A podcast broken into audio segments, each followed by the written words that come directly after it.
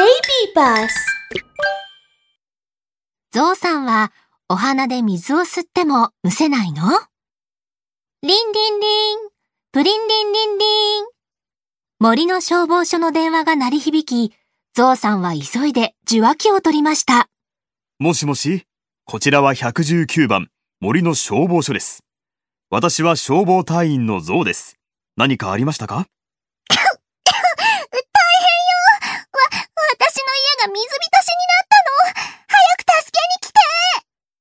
話の向こうで焦っている相手に対して、ゾウさんは冷静にこう答えました。落ち着いて。あなたの家の住所を教えてください。すぐに救助に向かいます。わ、わかったわ。住所は、うるわしの森、172番の木にあるリスの家よ。ゾウさんの頼もしい声を聞いて、リスもようやく落ち着いたようです。わかりました。困ったらこの私、ゾウにお任せを。今すぐ向かいますね。早速、ゾウさんは消防車に乗って出発し、あっという間にリスのお家までやってきました。ゾウさん、やっと来てくれたのね。私の家が水浸しになっちゃったリスは全身びしょ濡れでこう言いました。の。お昼寝をしてたら、知らない間に家の中が水浸しになったの。まるで大きなプールになっちゃったみたいだわ。うん水が入って、むせてしまったの。そう言いながら、リスは鼻をつまんで何度も咳をしました。やっとの思いで家から泳いで出てきたのよ。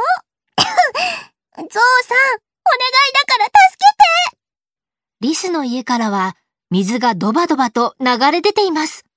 リスさん、もう大丈夫ですよ。ちょっと下がっていてください。そう言って、ゾウさんは長い鼻を巻き上げ、リスの家に向けました。ズズズズーそして、家の中に溜まった水をズズーっと全部鼻の中に吸い込んだのです。ゾウさんのお鼻ってすごいのねバシャー吸い込んだ水を木のそばに吹き出したゾウさんは、リスにこう言いました。原因がわかりましたよ。蛇口が開けっぱなしだったみたいですね。